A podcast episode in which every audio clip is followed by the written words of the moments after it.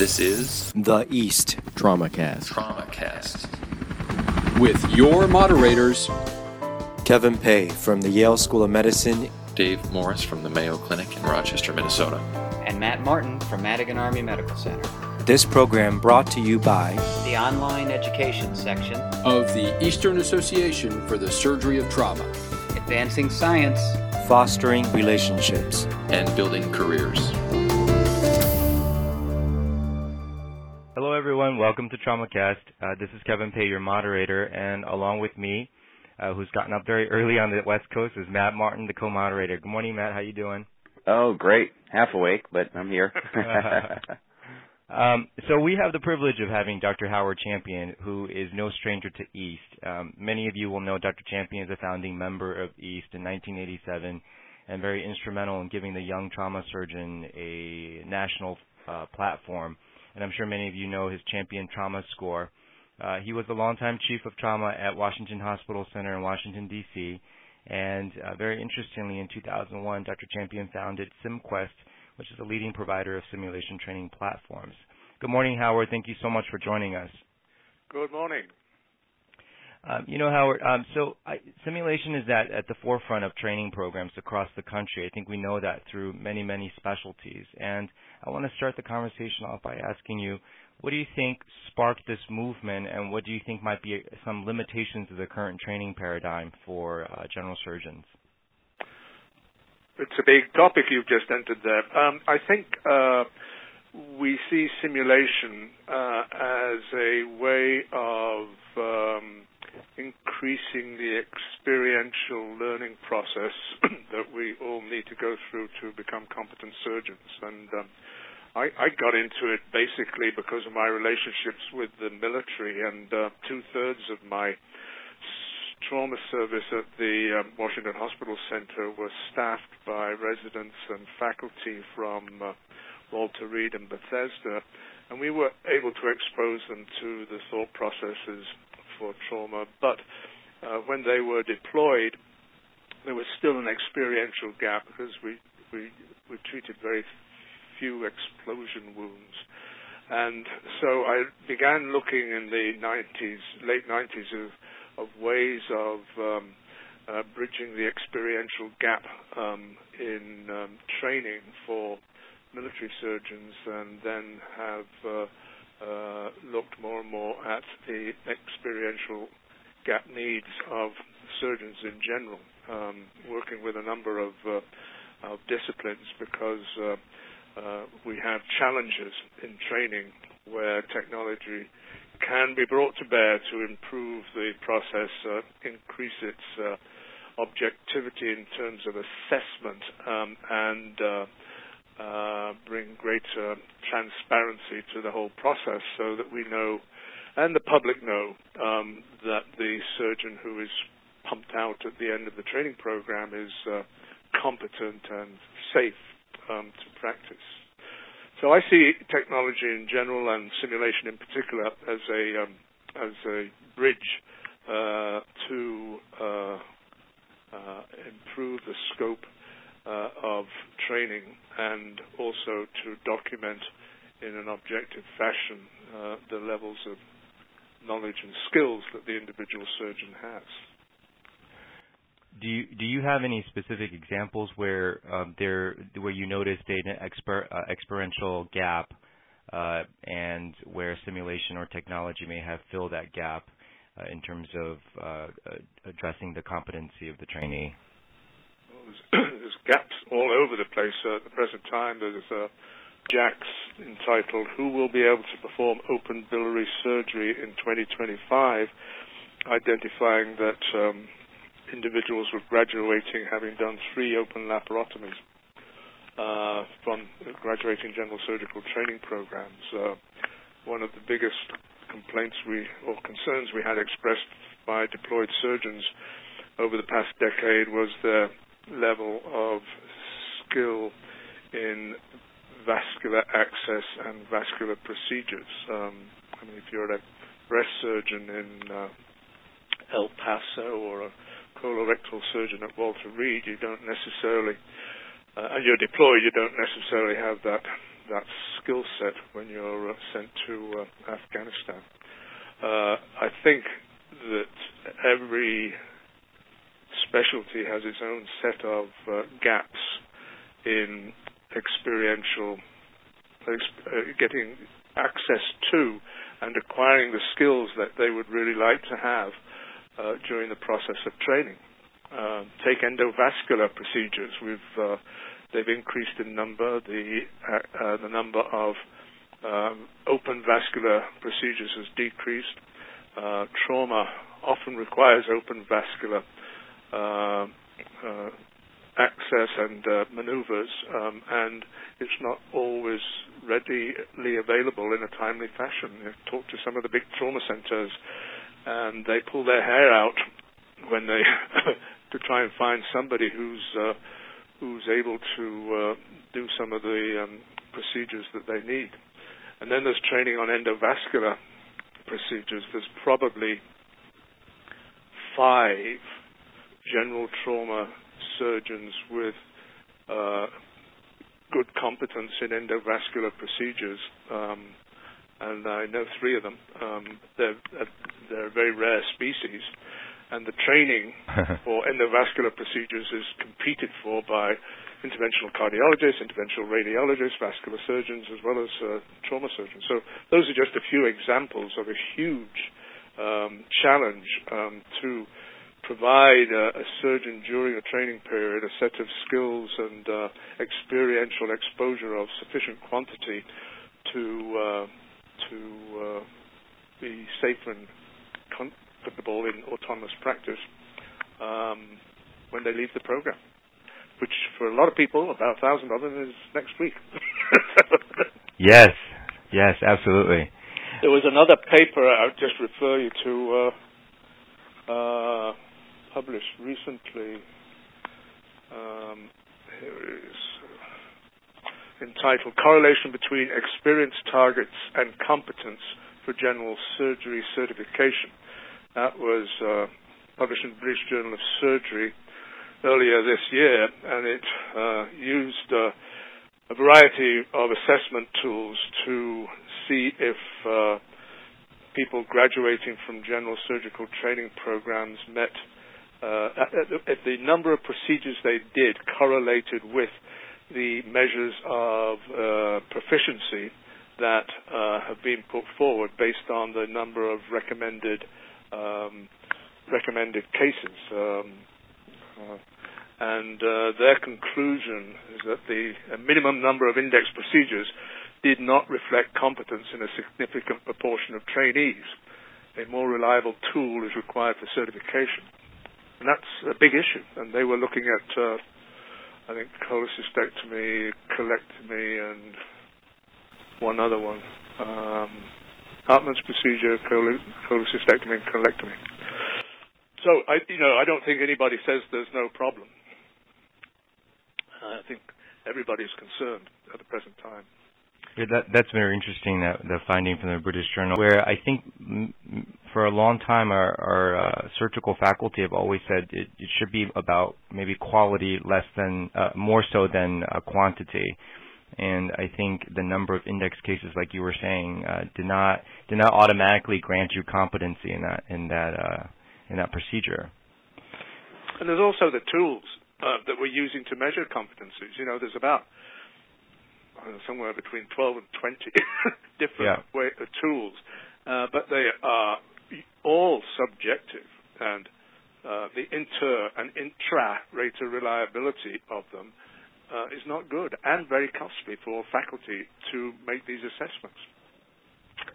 So, Howard, uh, this is Matt Martin. Quick question. So, so what do you say to those those people who say, well, you know, but outside outside of the military environment, uh, you know, maybe it's not that important that they know how to do an open biliary case.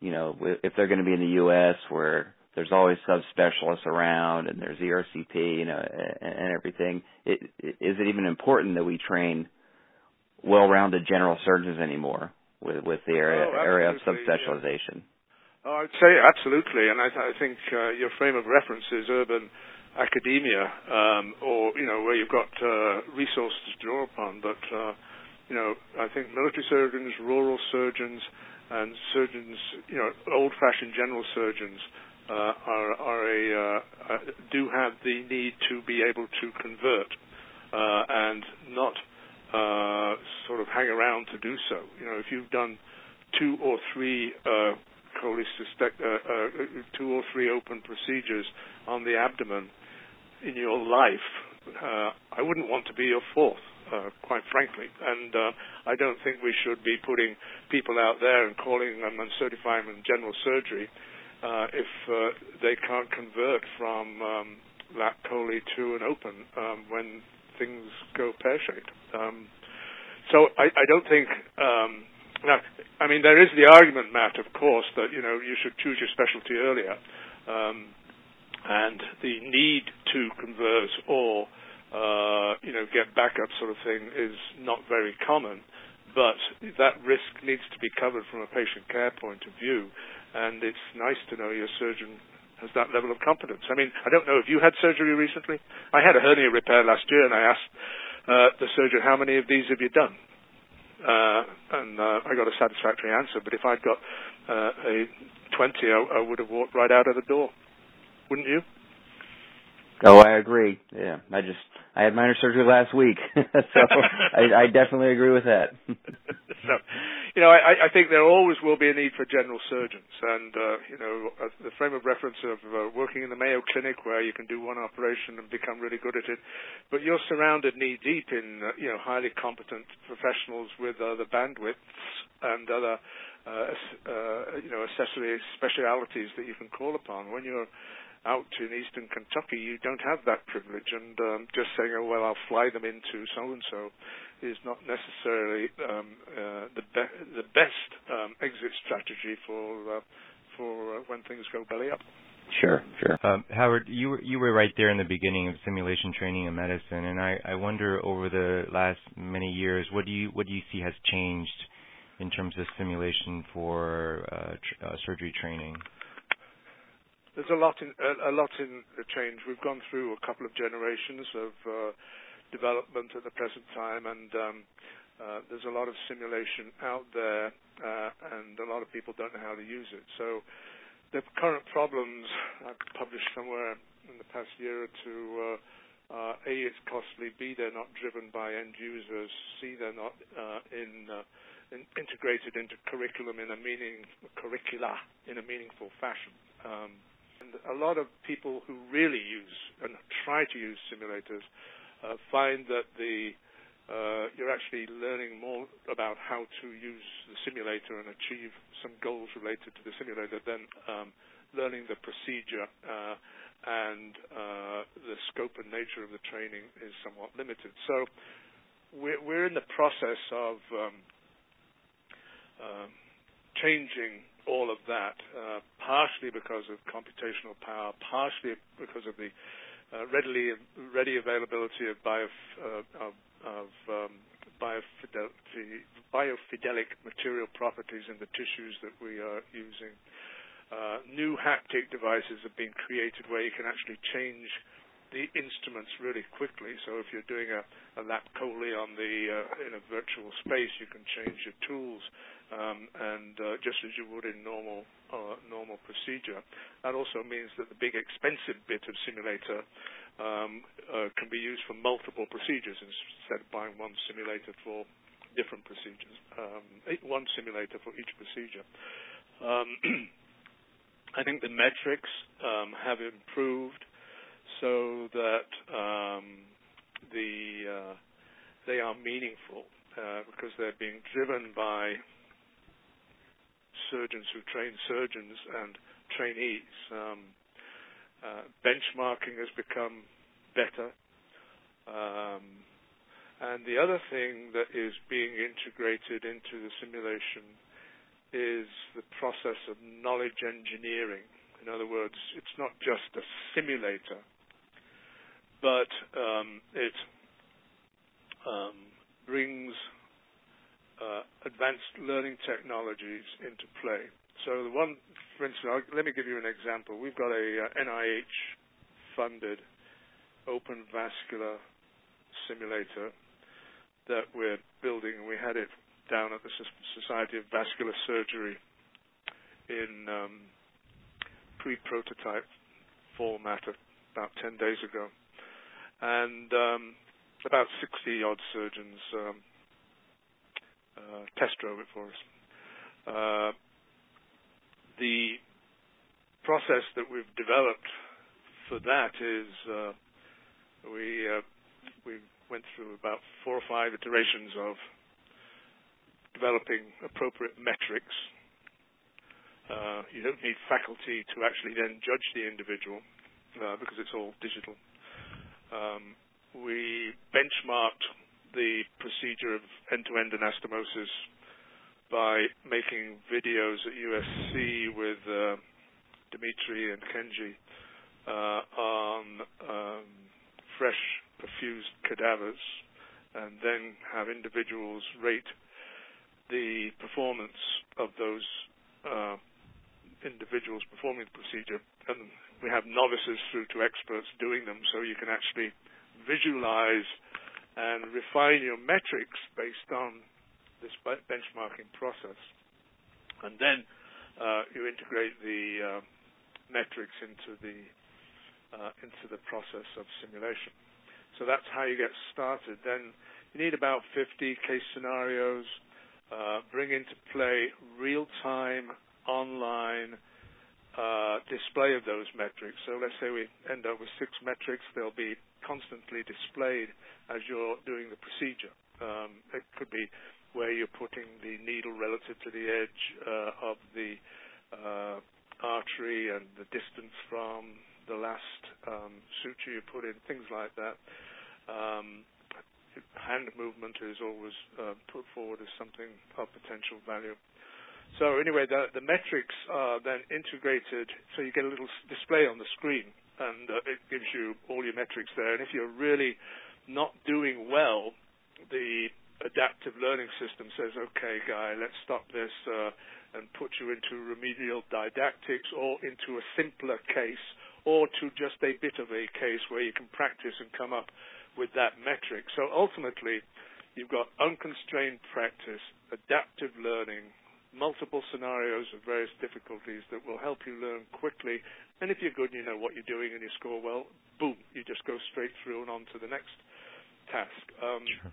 So this whole process uh, of uh, unconstrained practice. Screw up, up as much as you want, as long as we can debrief you and, and focus your training on the bit you need, not the bit you don't need, uh, is going to uh, change the whole paradigm of training. Do, fif- do 50 of these before and show a scorecard which is printed out uh, of your metrics to your mentor and say, look, I've done 50 of these.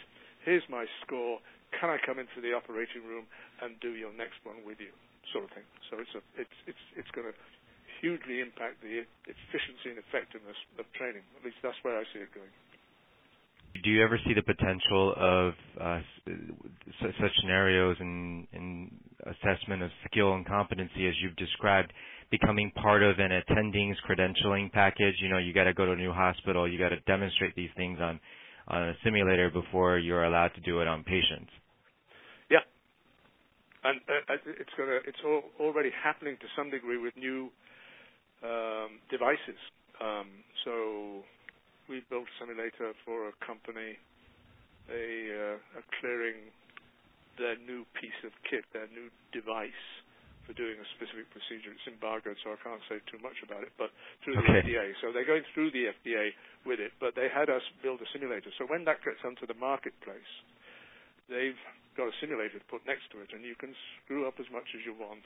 And uh, it's been vetted by the specialty. They decided on the metrics. They thought, wow, you know. And then out comes a piece of paper. Show it to your credentialing body. Say, here's my new, here's the new piece of kit I want you to buy. By the way, I can use it. Um, I've done 50 of these. I've done 75 of these. Here is my final score, uh, adjudicated by the American Society, blah, blah, blah, blah, um, credential me for doing this in your institutions. Mm. That's, That's where I see it going. you know. And, you know, when, when you get too old and your nystagmus is has to match your tremor, you know, maybe it's going to be good for a 75 year old surgeon. I don't know. that that seems like it will be controversial, very oh, controversial. Yeah, that, yeah that, that is for sure. But you know, again, that's the topic of. Uh, you know, when should old farts like me sort of hang up their scalpel? Um, and, you know, it's a very individual thing, and I don't think, um, you know, a cookie cutter um, with, without some metrics exposure. Now people have to go through all sorts of cognitive assessments and, and review of and, and things uh, once they get over 65 in many institutions, and you know it's sort of it's a difficult and burdensome process for both the institution and the individual. Right. Uh, yeah, so I'm actually I'm really interested um, with with your experience with the military, and, and certainly Matt and will probably be able to chime in as well with his um, obviously obviously experience in military healthcare. But um, what what's going on with uh, simulation in the military, and what what kind of projects are you working on? And particularly, how do you address the austere environments? Obviously, they're not in a you know they're not necessarily in a controlled environment as we are in civilian practice all the time you know, I think it's going through a big flux at the present time, and the Institute of Medicine put out a report, you know, knitting together in a better fashion the uh, military and civilian training programs, for, uh, specifically to allow for transportation of lessons learned in combat into the civilian trauma, and for preparing uh, military surgeons for deployment. Um, and that is, you can uh, uh, obtain that online at IOM. Um, uh, I, I, think uh, there's a greater understanding of where we are at the present time. Uh, but in the military, there's been a sort of focus, correctly so, on point of wounding pre-hospital care, if you like, because that's where 90% of the deaths are. And um, in the papers we've published, um, showing that there are, there always will be, and there, there are targets of opportunity in terms of preventable deaths many related to hemorrhage. Uh, and so hemorrhage control as taught at DCMT in San Antonio um, is what the basic uh, EMT 91 whiskey, 68 whiskey, sorry, um, uh, learns. And that's very bread and butter training. The refresher training is done at the uh, military training simulation cent- centers, MSTCs, simulation training centers. Um, and there are about 30 plus of those around and they um, are uh, moving towards uh, improving their consistency uh, between them and curriculum and moving towards um, greater use of simulation. But a lot of the simulation tools are not all that good. They're physical models, no embedded metrics, faculty intense, and so they're uh, pre next generation um, for training, and none of them have knowledge engineering wrapped into them. So I think um, we can anticipate five years from now, and certainly ten years from now, a huge difference. Uh, the military is fantastic at training in non-medical things. You know, uh, you you know your unit has got to um, be certified before it's deployed. They teach you how to drive tanks, fly airplanes, land on carriers, shoot, uh, all with the, a greater level of intensity, intensity, transparency, and objectivity than um, uh, training people for medical care. So, Matt, you you might you're you're you're probably closer to some of this stuff than I am. I don't know if you've got anything to embellish my high altitude view there, but I see it as a huge target of opportunity, and I'm working to try and mobilize that. But I'd be you know, I'd value your thoughts as well. Oh yeah, I, I agree with what you said 100%. You know, our I think our big issues now are are are one training to competency to be able to deploy to an austere environment and and you may be the only surgeon there so you know you don't have a choice of get an ERCP or or some other bailout yeah. uh and then the other big piece is maintenance of skills yep because you know unlike the civilian environment where you know you you can be a breast surgeon where that's all you do uh, every military surgeon has to do their primary job, which may be a breast surgeon, but then they also have to be a battlefield surgeon if they get called upon to deploy. So the the maintenance of skills, especially as you know the the wars draw down and we lose that that depth of experience because everyone was deploying. You know, that's probably the the number one issue now facing military surgeons. Uh, so, so Howard, do, I mean, do you see the simulation getting to the point where you, you could have someone, let's say, you know, they're they're a breast surgeon and they don't really do any trauma care, but then they need to, you know, they need to be ready for a deployment. I mean, do you see the the simulation technology being at the point where that can meaningfully impact their readiness for for trauma care? Oh, absolutely. Yeah, I mean, and it doesn't have to be, you know, virtual reality, augmented reality. We could, put, you know, we we could put a thousand uh, combat cases onto an advanced learning module just to exercise the brain on the cognitive skill side of things. That that that could be easily done. It's just a question of uh, willpower and, and money to do that. So, you know, anybody in the military could spend an hour or two a week sort of going through a number of scenarios and keeping a score um, to show that they are maintaining uh, their uh, skill set in uh, cognitive in knowledge and complex decision making, uh, particularly complex decision making in resource constrained environments. Um, and that that that is a training tool that could be available 10 years ago, but uh, apart from the fact that we didn't have the um, scenarios, but it certainly is available now. The simulators themselves um, are not there yet either, but you know there's interest in uh, building an X-Fix simulator. We built a burr hole one, but the Army don't want that. Uh, now because you know, it was built basically for Afghanistan.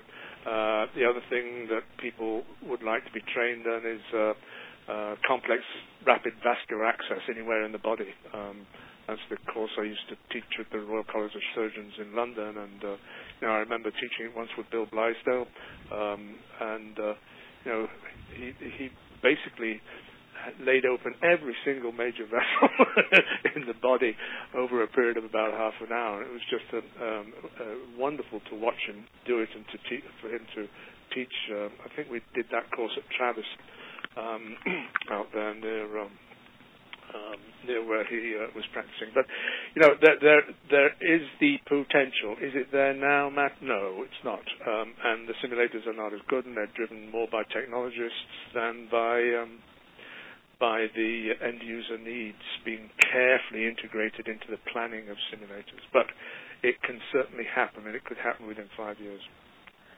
And, you mentioned, you know, the cost and needing to be willing to spend the money. Uh, maybe you can comment real quickly on the, the cost effectiveness of of simulation, and, and is it cost effective if you know, uh, you know, every program has to you know build a simulation center and different simulators for you know different procedures uh, you know, we're talking about a huge investment here. So, so maybe you could talk about the cost effectiveness of simulation. Well, yeah, let's talk about the cost first because that that is a big issue. You're absolutely correct. You know, sort of a single path task trainer simulator now runs somewhere, I don't know, maybe 100 to 250k. But the cost is going to come down. the uh, Army funded us to put a lot of our uh, simulation software on open source. And so we have got about 250,000 kilo lines of code um, are clocks um, on an open source platform called OSS, Open Surgical Simulation, uh, for which is available to um, people who, who, want to build simulators. Um, now, the Army's done that. It is very, very good, and it reduces the cost of creating a simulator by somewhere between 40 and 60 percent because you don't have to start writing the code all over again. The code is there and it's robust. So any uh, that, that's going to be a big factor in getting the simulators. The other big factor is the haptics. Um, uh, they have hugely improved um, to the degree, uh, particularly with the uh, interchangeability of instruments as being part of it. So now you've got um, surgically created haptics, which uh, you can use, you can put any instrument in, and then you just have to build a virtual environment, case scenarios, and get the advanced knowledge engineering in there, and you've got your simulator. So the cost theoretically has come down to about 30 to 40 percent. Um, so that's cost. Now, cost effectiveness, um, where you've got individual, if you if you use advanced learning technologies, you know, the real-time assessment, adaptive learning, case scenario driven, da di da di da. Um, uh, as long as the metrics are created by uh, knowledgeable faculty, um, you're talking about autonomous practice, you know, untethered practice. You can do as many case, case scenarios as you want. When we get, you know, 50 scenarios in there, um, you can you can make it pretty difficult for uh, an individual to do a case. The IV simulator we built had 400 scenarios in it, um, and um, uh, if you think you can put an IV up, oh, okay, all fine and dandy. You know, we'll find one that you can't.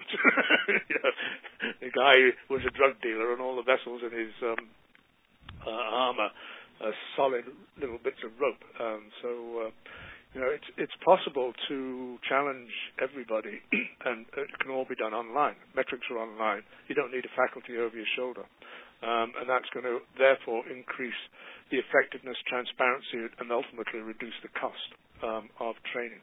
The other thing that everybody's thinking about is why why do we do five years for training? Why don't we just train to proficiency?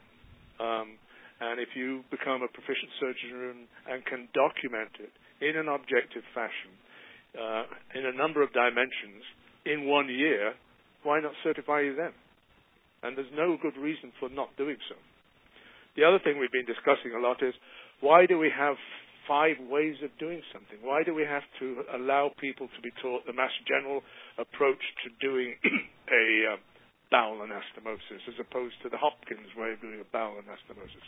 Oh, we don't do it like that here sort of crap. You know, there's all we should be training people is to do it one way safely and objectively assess their ability to do that. They want to change it and put that little twerk in when they're out in practice, that, that's fine and dandy as long as it's safe. But why do we have all these different ways of doing things? All of those things are in play.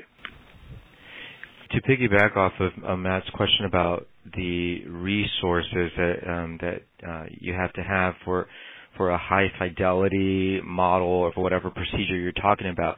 You know, for any other practice um, changing things that we do in medicine, we always want to make sure that it's something that ultimately benefits our patients. And I'm wondering, um, what's your view on it? You know, has simulation training has it has it been documented to improve patient outcomes and or and or patient experience? And and if not, then you know, what would be the motivation to continue down this line of simulation training?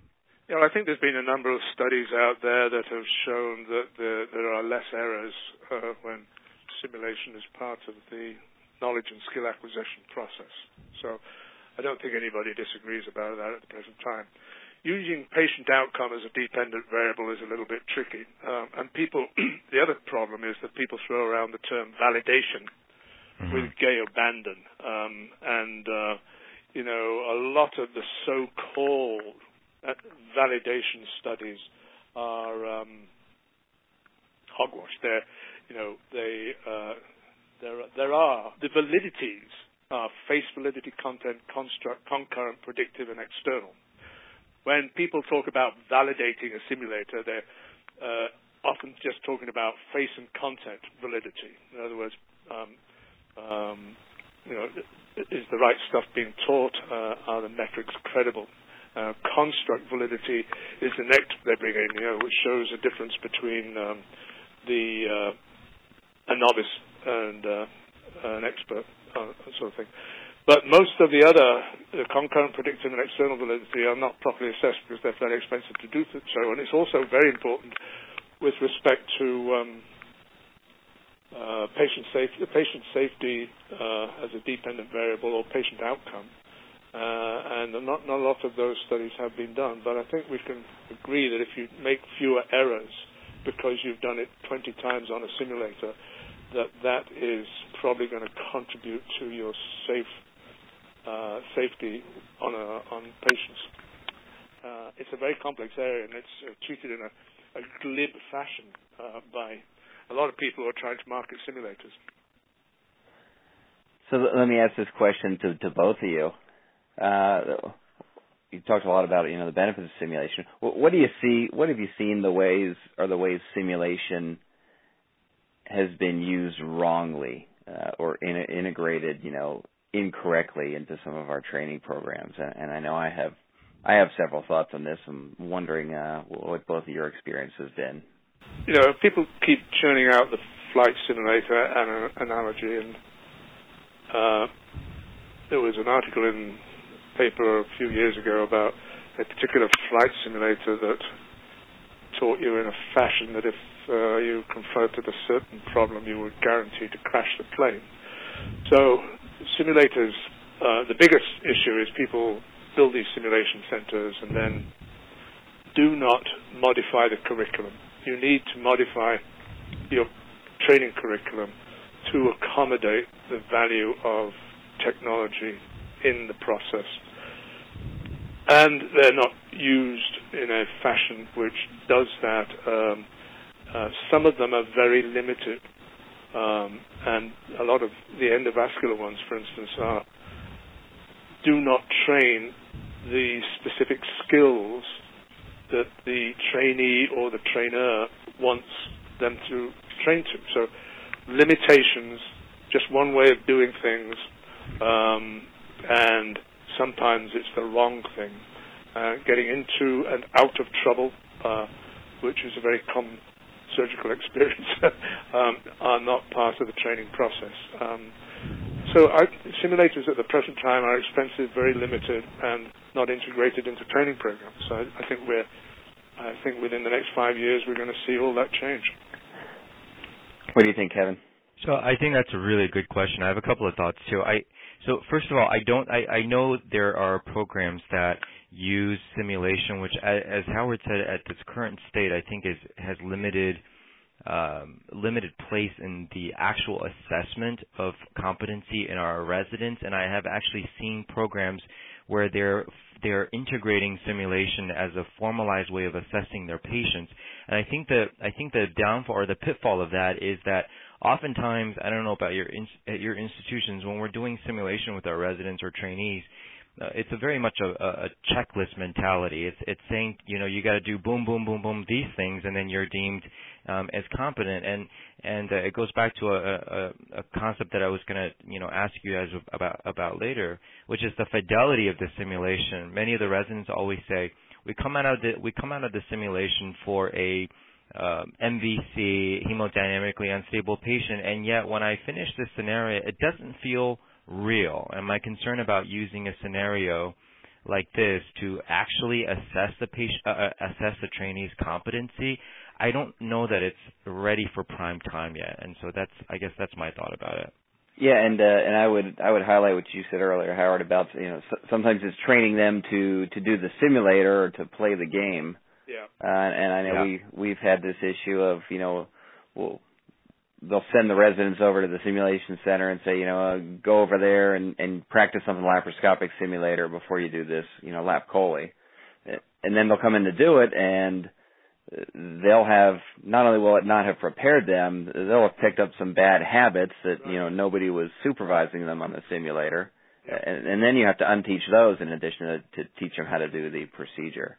Yeah, uh, so, so how do we avoid that?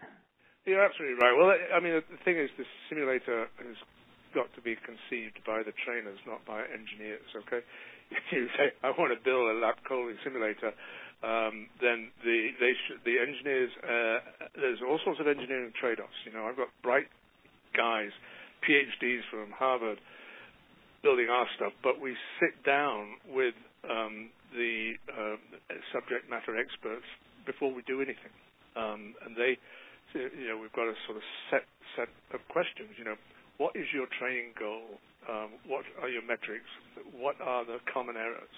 That you know, start from there and get everybody to agree, or as much as you can, on that, and then start making some engineering trade-offs to achieve that in a cost-effective um, fashion. But so we we use simulation a lot for uh, concrete, I think, concrete technical assessment, t- technical competency. Well, mainly because we're surgeons, but what do you what are your thoughts about sort of the, the quote unquote softer sciences? For example, uh, you're on surgical critical care rotation, and we send the trainees to the simulation lab, and we have a scenario on end of life discussions. Well, what do you think about what what's the utility in those type of scenarios? I think they could be they can be very powerful. I think again this is an example where uh, best practices or best of breed processes for going through some of these things can reach a wider audience.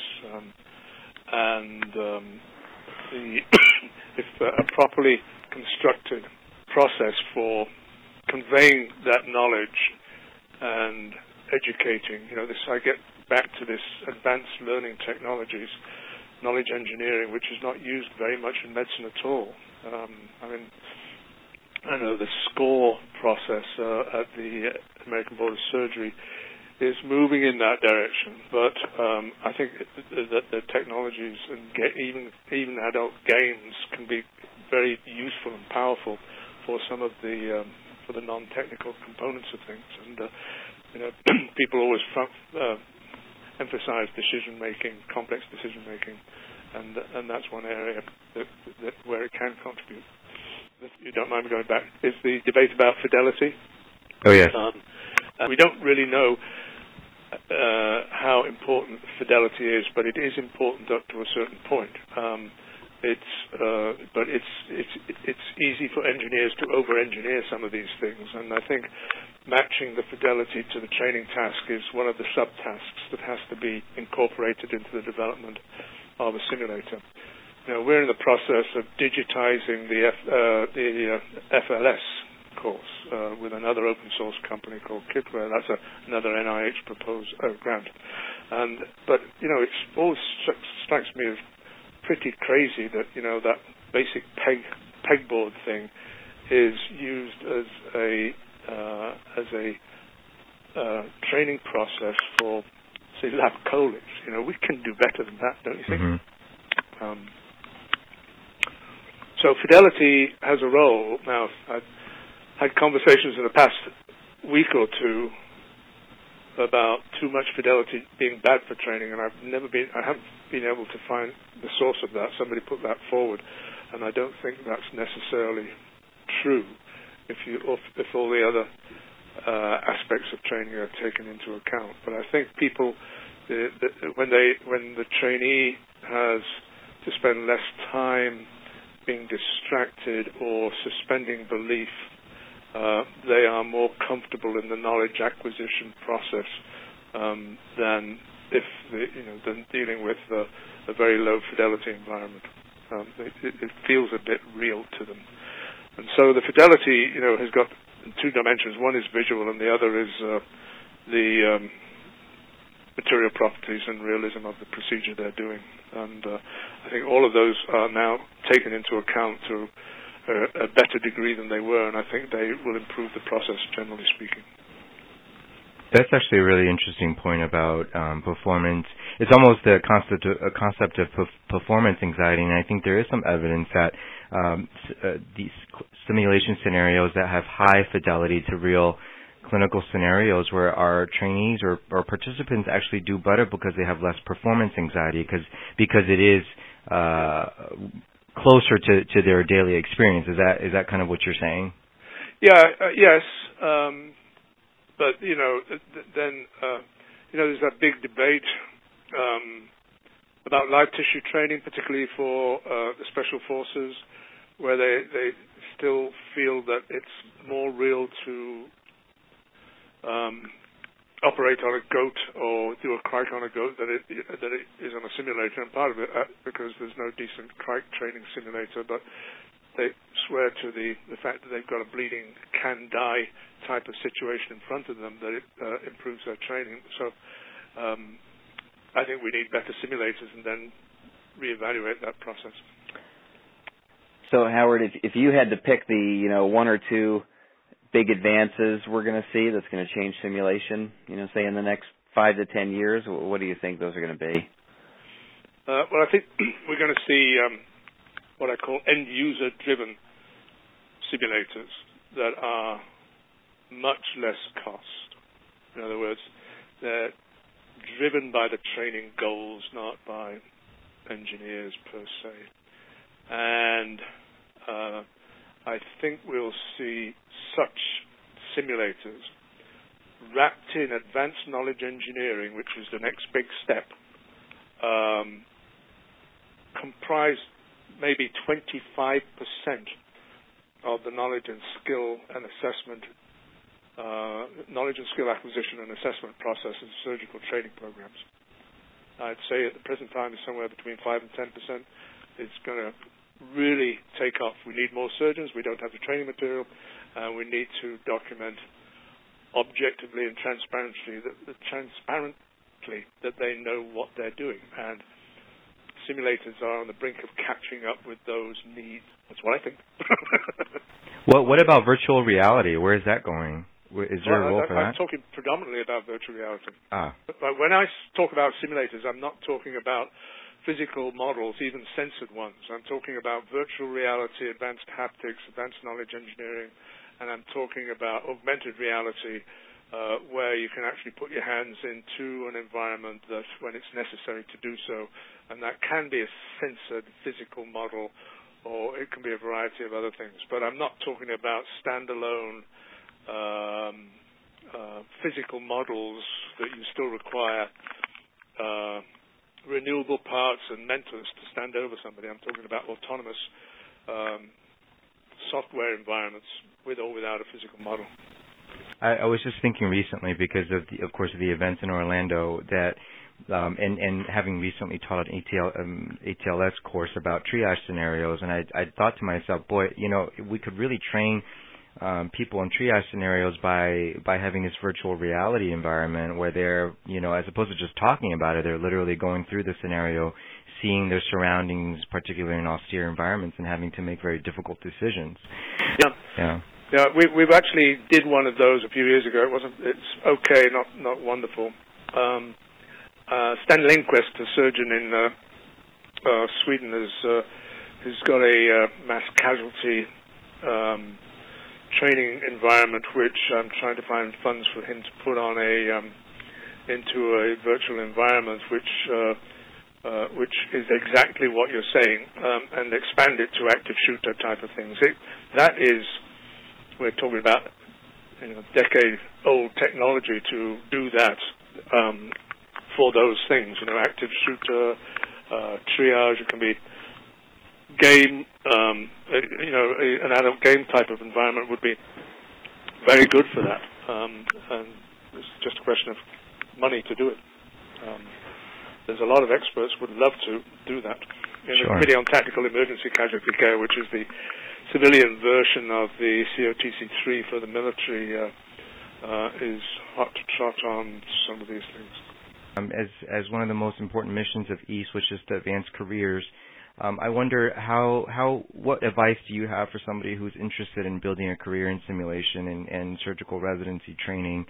Um, what kind of research can they get involved in? How how do they take the first step to get to I guess where you are? I mean, we've had an awful lot of federal grants uh, to get the technology where it is at the present time, and it's still in prototype form, uh, and we're, we're sort of seeking funds to try and productize a lot of the technologies we've de- developed. And the federal government is very good at doing the R&D, but not when you want to shrink the R and increase the D and do advanced development and productize things. Um, that's not their job. So that's where we are at the present time. I'd find some of the thought leaders um, involved in this and begin networking um, with the thought leaders. Um, uh, there are a number of institutions that are outstanding in the way they're viewing training and intelligently applying um, simulation and integrating it with a curriculum.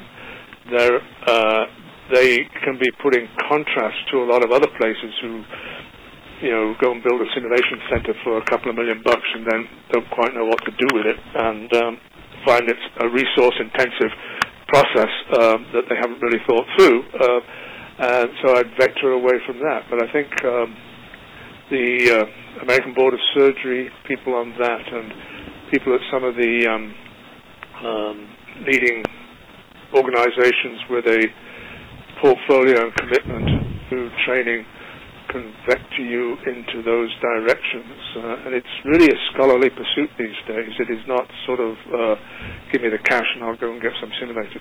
None of the simulators out there cut the mustard at the moment. Oh, just uh, just want to thank uh, Dr. Champion. Uh, you know, he's been a been a leader in the field of trauma, been a been a good friend to the military, and and now you know he's a uh, I mean I think a real visionary, uh, bringing us into the next wave of simulation.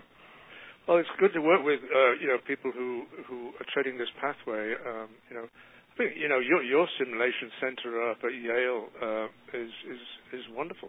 Um, so uh, you know, I work very closely with those. yes, thank you so much. You know, that's one that really stands out, and the people uh, behind it are thoughtful and uh, forward-looking, and uh, uh, not satisfied with the status quo. And uh, you know, there's plenty of work for a lot of people in this field, and uh, the more the merrier. Actually, that's why the, the, the big movement is on open, towards open source. You know, um, so people don't have to reinvent the wheel every time they want to build these things but we've got a long way to go. And I uh, want to second what Matt said. Um, we really appreciate Dr. Champion's time and expertise, and I can't wait to see how you're going to push the envelope for simulation and uh, surgery training. Thank you very much for joining us. Thank you. And that wraps up another edition of TraumaCast, brought to you by the East Online Education Section, the Eastern Association for the Surgery of Trauma. You can check out all the great educational and career development resources available on the East website at www.east.org. And make sure you subscribe to the TraumaCast series so you don't miss any of our exciting upcoming programs and interviews. So if you're searching for cutting edge science and research, professional education, networking and building relationships, and career development, remember that all you need to do is look to the east.